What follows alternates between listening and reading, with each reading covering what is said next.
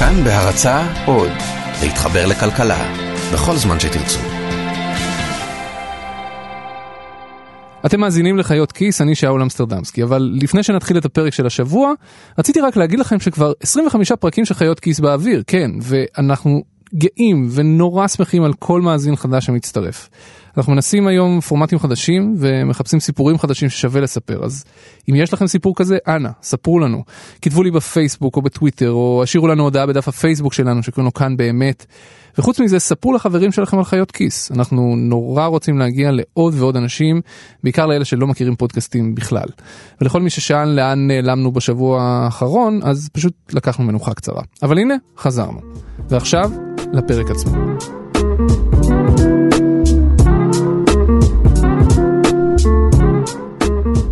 כאמור כבר 25 פרקים של חיות כיס באוויר ורק השבוע קלטתי שיש נושא אחד מאוד קרוב לליבי שעוד לא עשינו עליו פרק אז הגיע הזמן. כן כן, ברוכים הבאים לפרק הפנסיה הגדול.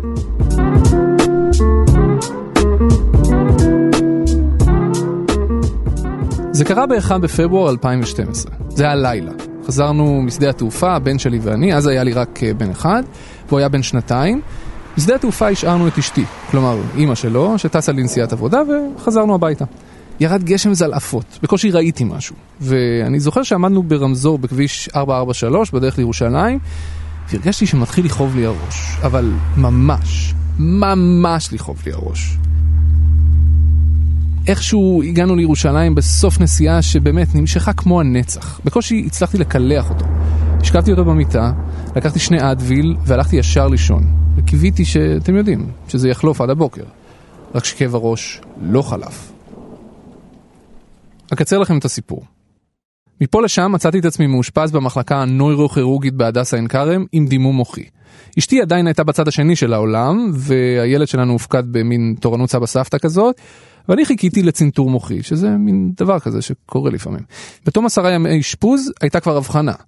ככל הנראה נקרא לי וריד במוח. אף אחד לא באמת יודע למה, אבל אם אני צריך להודות אז נדמה לי שזה מהלחץ. אני... אל תצחקו, פשוט פחדתי פחד מוות שאשתי תמות בטיסה ואני אתקע לבד עם הילד הזה לכל החיים. באמת. נראה לי שזה בגלל זה. אבל הנושא של הפרק הזה הוא לא החרדות שלי. כלומר, כן, אבל לא החרדות האלה. למרות שהייתה לי הבחנה בשלב הזה, דימום מוחי תת עכבישי לא מפרצתי, זה לא עזר לי המון, כי כאב הראש המפלח לא, לא הלך לשום מקום. הוא אפילו לא התעמעם או משהו. ואני לא יודע אם אי פעם יצא לכם לחוות כאב חד וממוקד מאוד, אבל אם זה קרה, אתם יודעים שזה משהו שמשתלט עליכם. כל העולם שלכם כולו נהיה הכאב הזה. במשך חודשיים ומשהו שכבתי בבית על הספה, בסלון, והייתי משוכנע שזהו, שנתקעתי עם הדבר הזה ושזה הולך להימשך ככה לנצח. ובין קריאה לקריאה באינטרנט של כל מיני דברים שאסור לך לקרוא כשכואב לך משהו, ובעיקר של כל מיני אנשים אחרים שחוו את אותו דבר מכל העולם, כל מיני חרדות אחרות התחילו להציף אותי. ובפרט חרדה אחת יותר מכולם. מאיפה בדיוק אני אביא כסף אחרי שיגמרו לי ימי המחלה? כלומר, כשאני אודיע לבוסים שלי סופית שאני לא יכול לחזור ככה לעבודה ואני אהפוך למובטל, אז מאיפה אני אמור להביא את הכסף?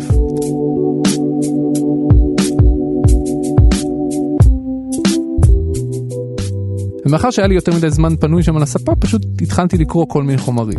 אה, מאמרים, כתבות, אה, דוחות כספיים, כל מיני חומרים מקצועיים. ניסיתי להבין למשל מה יש לי בקרן הפנסיה, כי זכרתי שיש לי שם איזה ביטוח אובדן כושר עבודה או איזשהו משהו כזה. וככה, לילה אחרי לילה, נייר אחרי נייר, התחילה להתחבר לי התמונה הגדולה יותר. בסופו של דבר, כעבור חודשיים וחצי, הכאבים פחתו בהדרגה סוף סוף וחזרתי לאט לעבודה. אבל השורה התחתונה לא השתנתה בשום צורה. הנה היא. יום יבוא ולא תוכלו לפרנס את עצמכם יותר מעבודה.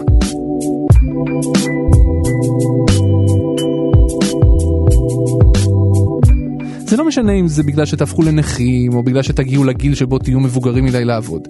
זה יקרה בוודאות של 100% יום אחד. אתם תהפכו להיות תלויים במקור הכנסה אחר. בהנחה שתגיעו לגיל הפרישה בריאים ושלמים, מקור ההכנסה האחד הזה אמור להיות הפנסיה שלכם. החסכונות שהצלחתם לחסוך. בסוף הפרק הזה אני אגיד משהו על גישות קצת פחות אורתודוקסיות לגבי מקורות הכנסה בגיל הפרישה, הסולידית זה בשבילך, אבל רק בסוף. בינתיים אני רוצה לדבר על הפנסיה כי זה הפתרון שמתאים ל-99% מהאוכלוסייה. מה שגיליתי לאט לאט, שורה אחרי שורה, הוא שהדבר הזה שנקרא פנסיה, כלומר רשת הביטחון שאמורה לתפוס אותנו ביום שלא נוכל יותר לפרנס את עצמנו מהעבודה, הרשת הזו מלאה בחורים, ולא בטוח בכלל שהיא עובדת. והחלק הכי עצוב בסיפור הזה, כולם יודעים את זה.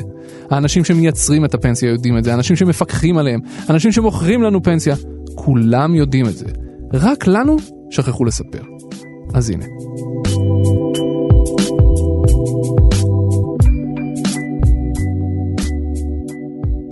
אם לתמצת את זה, יש ארבעה דברים שבאמת מאיימים על הפנסיה שלנו בדרגות שונות של חומרה. ארבעה פרשי האפוקליפסה, למי שמחפש דרמה זולה. הראשון הוא שאנחנו לא עובדים מספיק זמן, ולכן גם לא חוסכים מספיק זמן. תחשבו רגע, מתי הגיל שבו נכנסתם לשוק העבודה ברצינות והתחלתם את הקריירה שלכם באמת? 26? 27? 28? אחרי זה? ההורים שלכם התחילו לעבוד ישר אחרי הצבא, תואר ראשון היה אז הרבה פחות נפוץ, אנשים עשו בגרות, השתחררו ובגדול נכנסו לסניף בנק הפועלים בנהריה ויצאו ממנו 40 שנה אחר כך ישר לתוך הפנסיה. היום אנחנו נכנסים לשוק העבודה בגיל מאוחר יותר. תחשבו, אנחנו משתחררים מהצבא, אנחנו עובדים קצת, אנחנו חוסכים לטיול הגדול, אנחנו נוסעים לטיול הגדול, זה יכול לקחת uh, חצי שנה, שנה, ואז אנחנו חוזרים לישראל, עמוסים בתובנות כאלה, כל התובנות האלה מתנפצות על קרקע המציאות אחרי שבועיים בערך, אנחנו עובדים עוד קצת בשביל לחסוך לתואר, הולכים ללמוד, אולי מורחים את התואר כי צריך לעבוד באמצע, אולי עושים עוד תואר, אולי לא.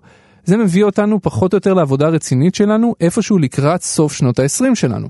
בדרך אנחנו מאבדים כמה שנות חיסכון יקרות שהיו להורים שלנו. וגם בקצה השני של שוק העבודה, כשאנחנו כבר מבוגרים, בכלל לא בטוח שנישאר בשוק העבודה עד גיל הפנסיה. אם לשפוט לפי הנתונים של שירות התעסוקה, ברגע שאתם חוצים את גיל 45 פחות או יותר, אתם נמצאים בקבוצת סיכון משמעותית.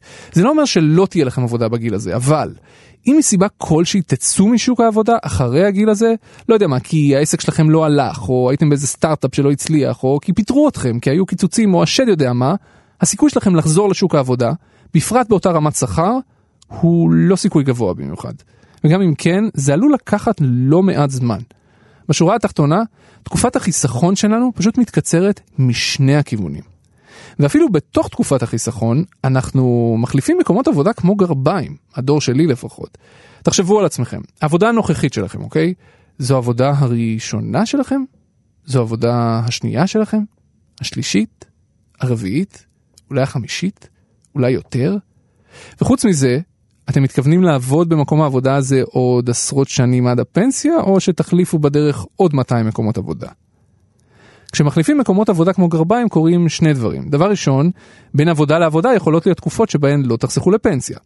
ודבר שני, כשאתם מחליפים מקומות עבודה, יש לכם אפשרות טכנית שלא הייתה להורים שלכם שעבדו באותו מקום. אתם יכולים למשוך את כל כספי הפיצויים שלכם, לא משנה בכלל מאיזו סיבה. ובאותו רגע תחתכו לעצמכם שליש מהפנסיה, כלומר מרמת החיים העתידית שלכם.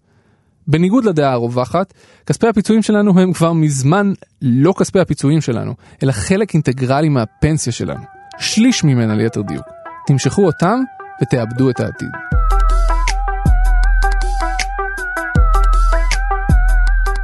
האיום השני על הפנסיה שלנו הוא שאנחנו חיים הרבה יותר מדי. זה אולי לא נשמע במבט ראשון כמו דבר שלילי, אבל מנקודת מבט פנסיונית זה פשוט איום ונורא. אנחנו חיים הרבה יותר מדי זמן. וכשאנחנו חיים יותר מדי, המשמעות היא שאנחנו צריכים לממן לעצמנו יותר שנים שבהן אין לנו הכנסה מעבודה. וזה כבר פשוט מסובך. בואו נדבר על המספרים, אוקיי? בשנות ה-70, תוחלת החיים לגברים הייתה בערך 70 שנה. זה אומר שגבר שנולד אז, היה צפוי למות בערך 70 שנה לאחר מכן. לנשים, תוחלת החיים קצת יותר גבוהה. היום תוחלת החיים לגברים עומדת על 80 שנה. כלומר, גבר שייוולד היום צפוי למות בערך 80 שנה לאחר מכן. וגם פה לנשים תוחלת החיים גבוהה קצת יותר. ומה תחזית תוחלת החיים לעוד 30 שנה? כלומר, כמה זמן צפוי לחיות גבר שייוולד בעוד 40 שנה? בערך 90 שנים. נשים צפויות לחיות בערך 95 שנה. אבל האמת, זה עוד כלום. יש נייר נורא מעניין של הלשכה המרכזית לסטטיסטיקה, שמנו לינק באתר שלנו, שמסביר שלחזות תוחלת חיים זה עסק נורא נורא מסובך. פשוט לכו תדעו מה יהיה בעתיד. לכן יש שתי אסכולות לסיפור הזה. אחת היא האסכולה הפסימיסטית, שאומרת שלתוחלת החיים של בני אדם יש גבול עליון פיזיולוגי כזה, איפשהו בסביבות 85 שנה, שפשוט אי אפשר לחצות אותו ברמה הביולוגית.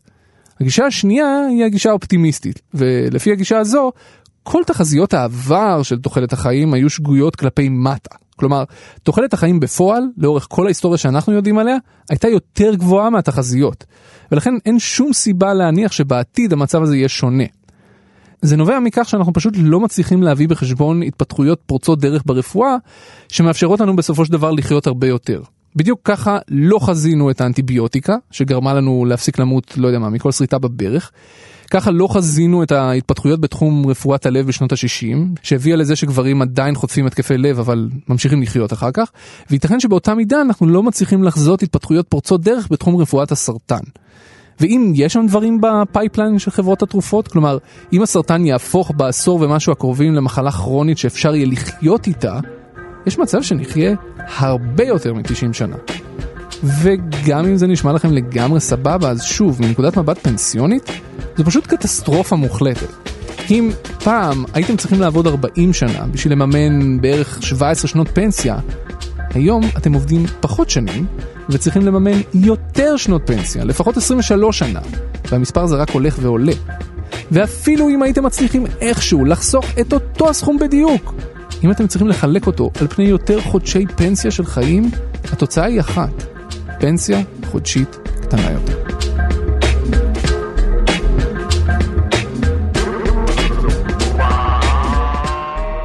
האיום השלישי על הפנסיה שלכם היא הריבית הנמוכה. ואני יודע, זה החלק שבו באמת, כאילו, אתם בטוח עוברים לאיזשהו מקום אחר, אז אני אנסה להיות תמציתי ו- ומדויק. אחת הדרכים להגן עלינו מפני העלייה בתוחלת החיים ולממן לנו פנסיה לתקופה ארוכה יותר, היא לנסות להגדיל את הכסף שלנו בצורה משמעותית. בכל חודש, כשחלק מהשכר שלכם נעלם והולך לגופי הפנסיה, הוא מגיע לחבורה קטנה של אנשים זרים שאתם לא מכירים, שכל המטרה שלהם עלי אדמות היא להגדיל מאוד את הכסף שלנו. בשביל לעשות את זה, הם משקיעים את הכסף, הם, הם משקיעים אותו בערך בכל מה שזז, בעיקר דרך הבורסה. הם מלווים אותו למדינה, כלומר לממשלה, תמורת אגרות חוב שלה. הם מלווים אותו לנוחי דנקנר וליצחק תשובה ולעוד הרבה טייקונים והחברות שלהם. הם משקיעים את הכסף גם במניות, כלומר אה, בטבע למשל, או בבנק הפועלים, או בחברות הביטוח, או בשופרסל, או במאגרי הגז, וגם בחו"ל, נגיד בגוגל ובפייסבוק ובקוקה קולה, ובחברות הימורים, ובחברות טבק, ובחברות אנרגיה, בכל מה שיש. הם קונים עם הכסף הזה נדל"ן. אם אתם חוסכים נגיד במגדל מקפת, מזל טוב, אתם הבעלים הגאים של קניון הזהב בראשון לציון. הם קונים דיור להשכרה בברלין, הם קונים מרכזים מסחריים בארצות הברית, קרקעות ברומניה, כל מה שזז. היקף החסרונות הפנסיונים של הציבור הישראלי עומד על יותר מטריליון וחצי שקל, וצפוי להגיע לשני טריליון שקל עד סוף העשור. הוא גדל בקצב מסחרר של עשרות מיליארדים כל שנה. יש רק בעיה אחת. בשנים האחרונות הרבה יותר קשה להגדיל את הכסף שלכם. וכשאני אומר בשנים האחרונות אני מתכוון בעצם לעשור האחרון. בעשור האחרון, מאז 2008, האנשים שמנהלים לכם את הכסף מצליחים פחות ופחות להגדיל אותו בבורסה. בממוצע לפחות. וזה קורה רק בגלל דבר אחד, הריבית. מאז 2008, בגלל המשבר הכלכלי, הריביות בעולם ירדו קרוב מאוד לאפס, ולא עלו מאז. זה קורה בגלל שהבנקים המרכזיים זו הדרך העיקרית שלהם לנסות להצמיח את הכלכלות. כשהריבית מאוד נמוכה זה אומר שהכסף הוא זול, כי ריבית היא מחיר הכסף. לכן עסקים יכולים ללוות כסף זול ולהצמיח את העסקים שלהם. בינתיים התיאוריה הזאת עוד לא עד הסוף עובדת במציאות, אבל דבר אחד בטוח. הריבית הנמוכה והאפסית הזאת גורמת לאנשים שמנהלים לכם את הפנסיה לקחת סיכונים גדולים יותר. זה פשוט בגלל שבמסלולי החיסכון הפחות מסוכנים, כאלה שמבוססים בעיקר על הלוואות לממשלה, הריביות נמוכות. וקשה מאוד מאוד מאוד להגדיל לכם את הכסף בלי לסכן אותו מאוד. ככל שהמצב הזה יימשך, האנשים שמנהלים לכם את הפנסיה יתקשו לעמוד ביעדים שלהם. ויש לזה משמעות אחת בלבד, לא תהיה לכם פנסיה כמו שחשבתם שתהיה לכם. ואחרון חביב, האיום הרביעי, מה שכולם כבר מכירים, דמי הניהול. בשלב הזה של חיינו אני חושב שהנושא הזה כבר מספיק מוכר, אז אני לא אחפור עליו יותר מדי, אני רק אגיד דבר אחד. דמי הניהול חשובים לפחות כמו התשואה שאנשים שמנהלים לכם את הפנסיה מנסים להשיג על החסכונות שלכם. זאת אומרת, הם חשובים לפחות כמו הניסיון להגדיל לכם את הכסף. גם התשואה וגם דמי הניהול פועלים על אותו עיקרון, ריבית דריבית. ריבית דריבית היא מושג די פשוט בסופו של דבר. דמיינו שיש לכם 100 שקל, אוקיי? ואתם צריכים להשקיע אותם במשהו. וההשקעה הייתה טובה, ובסוף השנה אתם מקבלים ריבית של 10% על הכסף. זאת אומרת שבסוף השנה יהיו לכם 110 שקלים. עכשיו אתם משקיעים את הכסף הזה שוב, באותה השקעה מוצלחת, אוקיי? ובסוף השנה הבאה מקבלים שוב ריבית של 10%. זה אומר שהפעם אתם מקבלים לא 10 שקלים, אלא 11 שקלים. כי הריבית של ה-10% בשנה השנייה כוללת כבר את העשרה שקלים שצברתם בשנה הקודמת בריבית. כלומר שעכשיו יהיו לכם 121 שקלים. ובכל שנה כזו אתם מקבלים ריבית שפועלת על מלוא הסכום שהצלחתם לצבור. כלומר, גם על כספי הריבית של השנה שעברה. וככה הסכום הזה צומח לא בצורה ליניארית, לא בגרף של, של קו ישר, אלא בצורה אקספוננציאלית. כלומר, עקומה כזאת עם שיפוע תלול. זו ריבית דריבית. רק שזה פועל גם בכיוון ההפוך, דרך דמי הניהול. כשאתם חוסכים 100 שקל בחודש ויש לכם דמי ניהול של 5%, זה אומר שבסוף השנה כשאתם תקבלו את הריבית של 10 שקלים מהדוגמה הקודמת, תצטרכו לשלם עליהם 5% דמי ניהול. אבל שימו לב, לא רק על ה-100 שקל שחסכתם, אלא על כל ה-110. וככל שתחסכו יותר כסף, כך תשלמו יותר כסף בדמי ניהול, גם אם האחוז שלהם נשאר זהה. וככל שתשלמו יותר כסף בדמי ניהול, זה אומר שיהיה לכם פחות כסף לעשות ממנו כסף דרך מנגנון הריבית דריבית שתיארתי קודם. זה מה שדמי הניהול עושים. הם מקטינים לכם את הפנסיה באחוזים ניכרים, ולכן הם חשובים לא פחות מהתשואה. בחישוב מאוד מאוד גס, עובד שמשלם את דמי הניהול המקסימליים לקרן הפנסיה שלו, כלומר 6% מכל הפקדה חודשית ועוד חצי אחוז מסך החיסכון המצטבר, ייפרד בסופו של דבר בערך מ-20 עד 25% מהפנסיה שלו, סתם ככה, לא כי הוא קיבל שירות יותר טוב. מי שמשלם את דמי הניהול המקסימליים בביטוח מנהלים, ייפרד מחלק אפילו יותר גדול מהפנסיה שלו. אנחנו מדברים על מאות אלפי שקלים במצטבר. בהצלחה עם זה.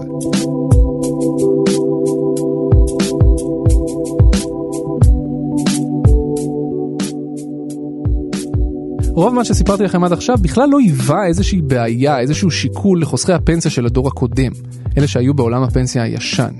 מה שקורה בבורסה לא עניין אותם, גם לא השינויים בתוחלת החיים, הם לא שילמו דמי ניהול, ועולם הפנסיה טעם לחלוטין את שוק העבודה. רק שהעולם הזה, העולם שבו המדינה או מקום העבודה שלכם הבטיח לכם מראש מה תהיה הפנסיה שלכם, העולם הזה נסגר. מי שהספיק להיכנס לעולם הפנסיה הישן לפני שהוא נסגר, איפשהו באמצע שנות ה-90, הרוויח. מי שלא הספיק, נדפק. עולם הפנסיה החדש הוא עולם אחר לגמרי. זה עולם שבו כל הסיכונים נמצאים על הכתפיים שלכם. הסיכון מפני עלייה בתוחלת החיים, הסיכון מפני שינויים בשוק העבודה, מפני דמי הניהול, סיכוני ריבית, הכל על הכתפיים שלכם. וכלקח מהעבר, האנשים שבנו את העולם החדש, בנו אותו ככה שקרנות הפנסיה לא יהיו בסכנת קריסה כפי שכמעט היה בעבר. בעולם החדש, הקרנות חסינות מקריסה, כי הן תמיד פשוט יכולות לקצץ עוד ועוד את הפנסיה שמגיעה לכם. תקראו את התקנון, זה אשכרה כתוב שם. הקרנות לא יקרסו, אתם תקרסו במקומן.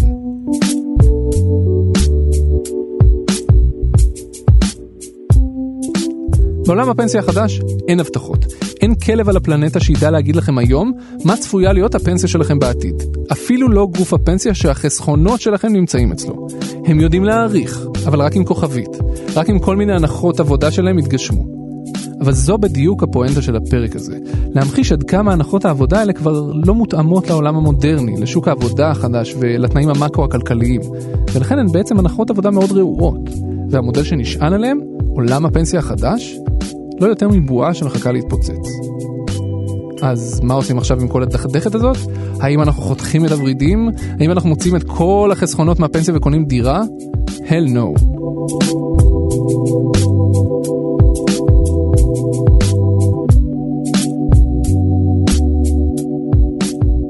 החדשות הטובות הן שיש מה לעשות, לא לגבי הכל, אבל לגבי חלק. החדשות הממש טובות הן שחלק מהדברים אפילו אשכרה נעשו לאט לאט בשנים האחרונות וחלק עדיין נמצאים בתהליכי עשייה. יש דברים שקשה לנו להשפיע עליהם. השינויים בשוק העבודה למשל, או עלייה בתוחלת החיים. בשביל להילחם נגד התקצרות תקופת החיסכון אפשר לעשות כל מיני דברים. אפשר למשל להעלות את גיל הפרישה. זה לא יפתור את מלוא הבעיה, ולא בטוח בכלל שזה רלוונטי לכולם, כי יש לא מעט אנשים שגם ככה לא מצליחים למצוא עבודה בגילאים מבוגרים, ובתכלס העלאת גיל הפרישה סתם תדון אותם לעוד כמה שנים של עוני בלי קצבאות זקנה של הביטוח הלאומי. לגיל הפרישה אנחנו רוצים להקדיש פרק נפרד, אז אני לא רוצה לחפור על זה עכשיו יותר מדי, אבל זה חלק מהפתרון. אפשר גם להתחיל לחסוך לפנסיה בגיל אפס. וזה נשמע מוזר, אני יודע, אבל האמת שהמדינה כבר מאפשרת את זה, דרך כלי שנקרא קופת גמל להשקעה. אתם יכולים לחסוך שם כסף, ואם תשאירו אותו עד גיל הפנסיה, הוא יהיה פטור ממס. וכן, אתם יכולים לפתוח אחת כזו לילדים שלכם, לכל ילד, ולנסות לשכנע אותם לא לגעת בה עד גיל 60 ומשהו. זוכרים את תוכנית חיסכון לכל ילד? זו שבמסגרתה המדינה פתחה חשבון חיסכון של 50 עד 100 שקל בחודש לכל ילד עד גיל 18?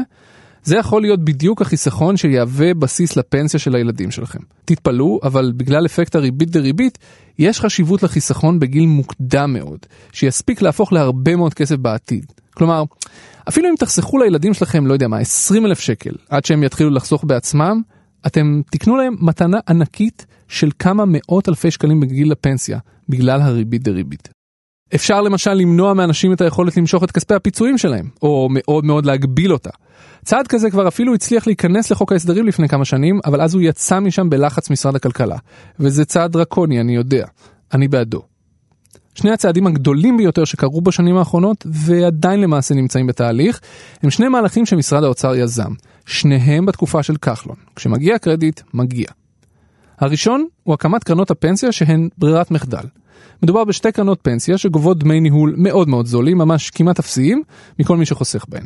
המטרה הייתה בעצם ליצור את קבוצות הרכישה הכי גדולות שאפשר אה, לפנסיה בשביל, עוד פעם, המטרה הייתה בעצם ליצור את קבוצות הרכישה הכי גדולות שאפשר לפנסיה בשביל כל אותם המיליון ומשהו שכירים ישראלים שמשלמים לגופי הפנסיה את דמי הניהול המקסימליים המותרים בחוק, רק כי הם, אין, אין להם כוח מיקוח מספיק גדול. העובדים האלה בהנחה שהם עוברים לקרנות ברירות המחדל, יגדילו לעצמם את הפנסיה באחוזים ניכרים מאוד.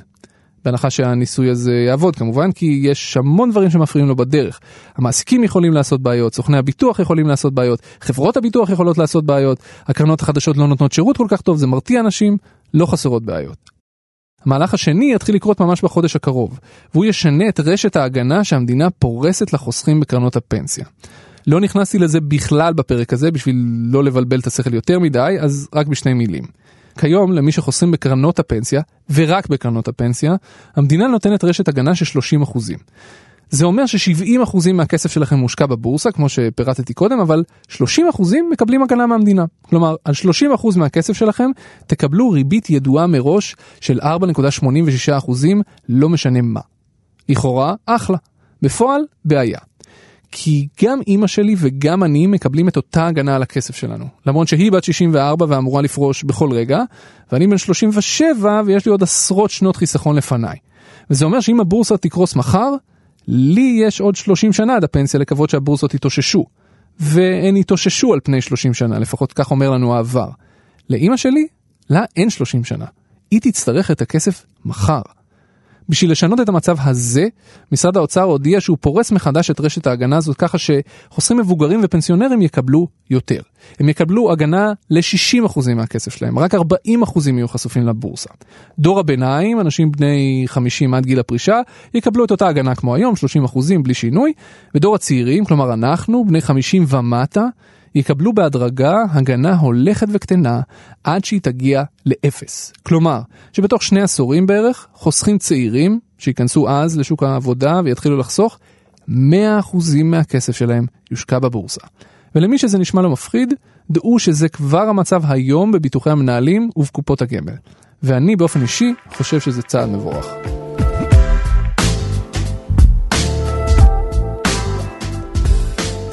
כמו שאמרתי, הקרדיט על שני הצעדים האלה מגיע לשר האוצר משה כחלון. אמנם חשבו על הצעדים האלה לפני הקדנציה שלו, בכל מיני צורות והצעות, אבל בסופו של דבר הוא זה שבא ועשה. להמליץ ולחשוב זה נחמד, לקבל החלטות זה יותר קשה. אז הנה, הקרדיט הוא שלו. אבל לא רק שלו. שני הצעדים האלה לא היו קורים אלמלא העלייה במודעות הציבורית לבעיית הפנסיה בשנים האחרונות. אני אומר את זה מתוך ידיעה מוחלטת, מתוך שיחות עם האנשים האלה. הפוליטיקאים לא היו מדברים על הנושא הזה ולא היו פועלים לתקן אותו אלמלא השינוי בדעת הקהל. כמו כל בן אדם אחר, גם פוליטיקאים פועלים על בסיס התמריצים שפועלים עליהם. והתמריצים שפועלים עליהם הם תמריצים של הטווח הקצר. פוליטיקאים צריכים להיבחר מחדש בתוך שנתיים עד ארבע. אין להם זמן לבזבז על בעיות שהתפוצצו בקדנציה של שר אוצר עתידי בעוד 15 שנה. לכן, בשביל שיעשו משהו בנידון, צריך לשנות להם את מערכת התמריצים. וזה, זה בדיוק מה שקרה בישראל בשנים האחרונות. דיברנו על פנסיה כמו משוגעים, המודעות עלתה, והפוליטיקאים התעוררו. וזו בדיוק הסיבה שאני חושב שאנחנו צריכים להמשיך ולדבר על פנסיה. כי לא כל הבעיות תוקנו. יש עוד דברים שצריך לעשות. אני למשל חושב שקרנות ברירות המחדל זה לא מספיק, שצריך להקים קרן פנסיה ממלכתית. לא כזו שתנהל את הכסף, לתת לגופי הפנסיה הפרטיים לנהל את הכסף, אבל לחסוך את מנגנוני השיווק והתפעול המיותרים של קרנות הפנסיה שפועלות כיום, ופשוט נורא מייקרים את דמי הניהול. יש עוד כל מיני דברים לעשות, ועוד לא דיברנו על הבעיה הגדולה של העצמאים, שזה באמת פשוט משבר. אבל די, יש גבול כמה אפשר לדבר על זה בפרק אחד, בלי לחטוף דימום מוחי, תת הקו אישי, לא מפרצתי. מבטיח לדבר על זה שוב מתישהו.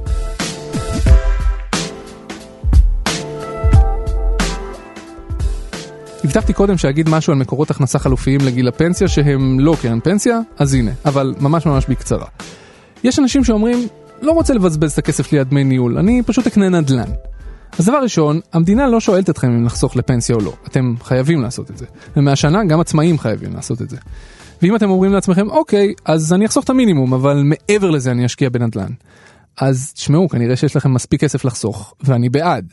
ככל שאתם יכולים לחסוך יותר ובאפיקים שונים, זה מבורך, זה פשוט לא המצב של רוב האוכלוסייה. ואם אתם אומרים לעצמכם, אוקיי, אוקיי, אז אני אמשוך רק את כספי הפיצויים שלי בהזדמנות הראשונה שתהיה לי, ועם זה אני אקנה נדל"ן להשקעה, אז שיהיה לכם בהצלחה עם זה. בשביל לעשות את זה אתם קודם כל צריכים שיהיו לכם הרבה מאוד פיצויים למשוך, כמה מאות אלפי שקלים, אוקיי? בשביל להיות מסוגלים לקחת משכנתה ולקנות דירה להשקעה. וגם אז, התשואה משכירות בישראל היא די נמוכה באופן היסטורי, שלושה אחוזים ומשהו. לפחות עד כה, זה נמוך מהתשואה הממוצעת בקרנות הפנסיה, או מאוד מאוד דומה לה. לא בטוח שזה שווה את הסיכון ואת כאב הראש. וממש לסיום, יש גם את הגישה של הסולידית, דורין הרטמן, שמנהלת אה, בלוג פופולרי תחת השם הזה, שמציעה גישה אחרת לחיים. לפי הגישה הזו, תעבדו בהתחלה כמה שנים מאוד מאוד קשה, תחסכו המון המון כסף, צמצמו את הצריכה שלכם למינימום ההכרחי, כלומר, לא יודע מה, תכינו לעצמכם את חומרי הניקוי, תוותרו על האוטו, על ילדים, אה, תוותרו על רוב מוצרי הצריכה שלכם, תתקלחו במים קרים, כאלה. לפי הגישה הזו, אחרי כמה שנים אינטנסיביות כאלה, תוכלו לצאת לפנסיה בגיל מוקדם.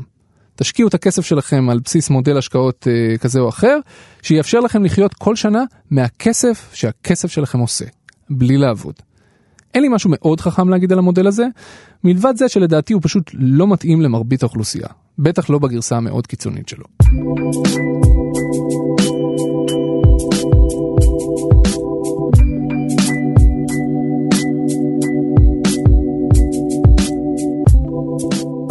אם יש לכם שאלות לשאול על הפנסיה לגבי דברים שאמרתי או שלא אמרתי, כתבו לי בטוויטר או בפייסבוק או איפה שאתם לא רוצים. אם אתם חושבים שאני טועה ומטעה, כתבו לי מאמר ביקורת, אם הוא יהיה טוב אנחנו נפרסם אותו. אם אתם מעריצים את הסולידית וחושבים שכל גישה אחרת היא פשוט קשקוש מוחלט, גם זה בסדר. תודה רבה לטכנאי ההקלטה שהיה רום אטיק, תודה רבה למפיק שלנו שהיה רום אטיק, ותודה רבה לצוות של כאן באמת על הטיזרים שהוא מכין לפרקים של חיות כיס. כמו שאמרתי בהתחלה, אנחנו מאוד רוצים להתרחב לעוד ועוד אנשים, אז המליצו עלינו לחברים שלכם לשמוע אותנו. סיפורים כלכליים ורעיונות לפרקים נוספים יתקבלו בברכה ובחיבוק. אני שאול אמסטרדמסקי, תודה רבה שהאזנתם.